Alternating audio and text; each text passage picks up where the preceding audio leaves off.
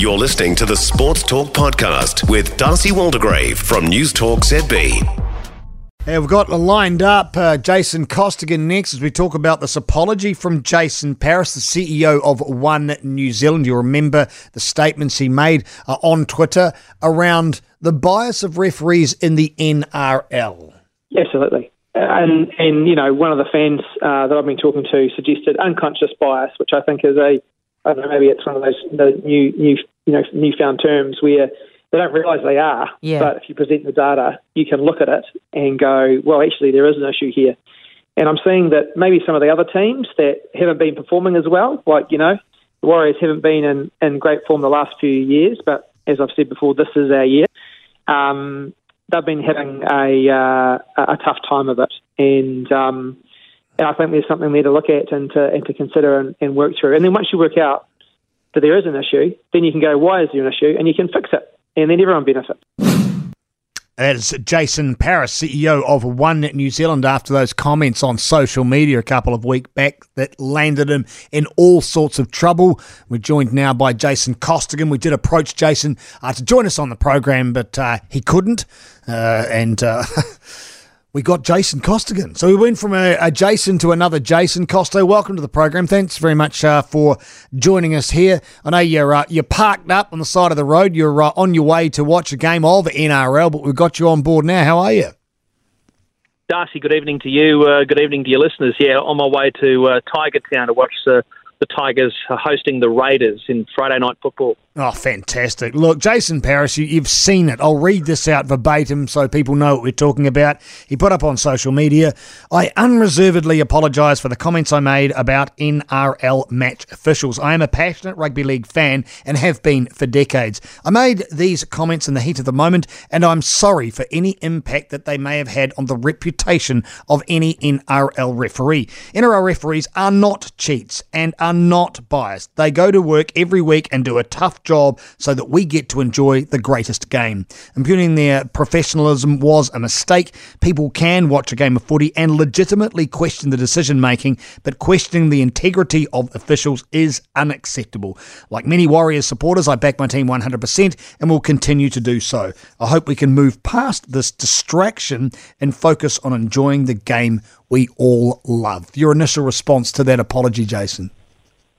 Well, Darcy, I've read the apology with great interest, and I will preface my comments by saying I'm not qualified in the legal profession, but I have worked for a QC or provided advice uh, in a political realm previously, and I've been a legislator myself, and I've also know what it's like to initiate legal proceedings in relation to defamation. And as a journalist, as you'd appreciate, as good as anyone, uh, defamatory law is something that we've been across uh, since entering the profession as a cadet reporter with News Corp, which is a long, long time ago. So, from my point of view, there's two takeaways from that apology, Darcy. The first is where Mr. Paris has said, and I quote, referees are not cheats and are not biased, unquote. And the second, and I quote, questioning the integrity of officials is unacceptable, unquote. Well, that says it all. And reading between the lines, and I'm sure uh, your listeners will read up on this as you will in the in the days ahead. But I suspect that if Mr. Paris had have fronted up with this apology and the way it's been framed, from my experience, he was headed to to court. I've got no doubt about that. And and I'm, the only thing that surprises me, Darcy, is that it's taken this long to unravel. So, I, I mean, I can't condone the comments that Mr. Paris has made. Referees make blues. I make blues calling the football. um, we all we all make blues, right? But you've got to fess up and and, and and put your hand up when that happens. But to question the integrity of the referees and, and whatnot, you mean that is that was just ridiculous. And and I have to call it for what it is. Absolutely absurd, out of order.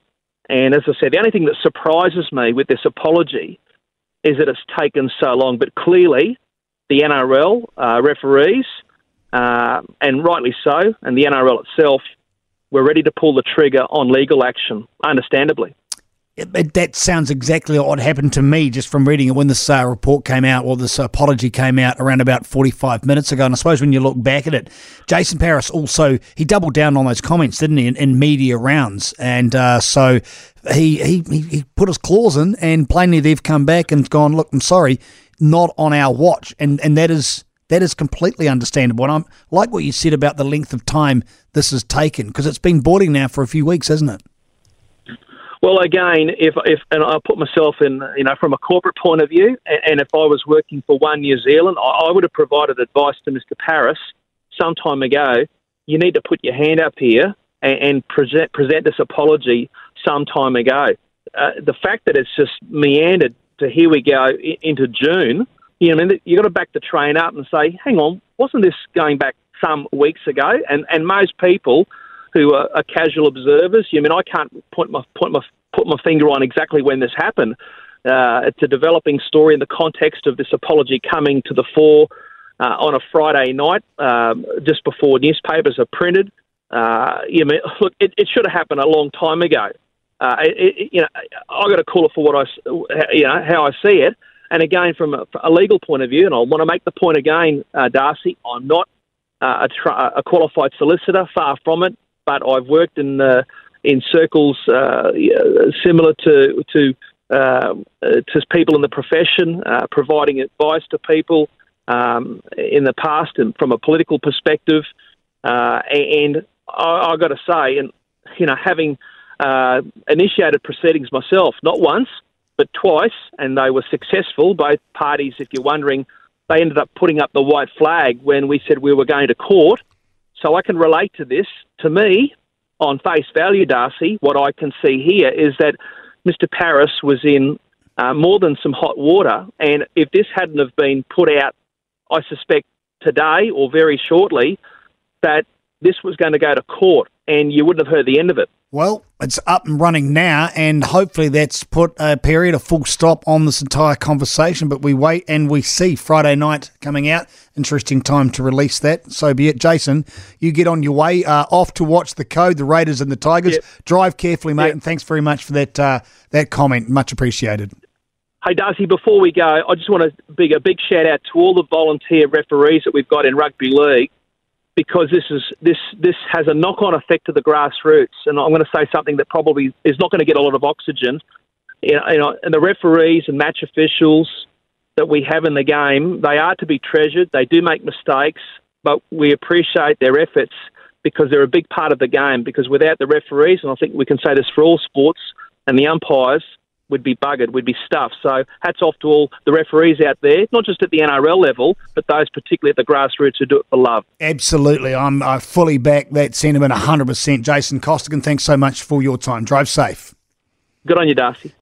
For more from Sports Talk, listen live to News Talk ZB from 7 p.m. weekdays or follow the podcast on iHeartRadio.